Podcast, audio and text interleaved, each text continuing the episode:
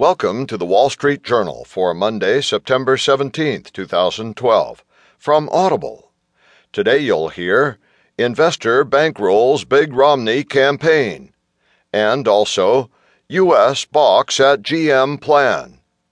In market news, Asian shares mixed, Japan related stocks down in Hong Kong.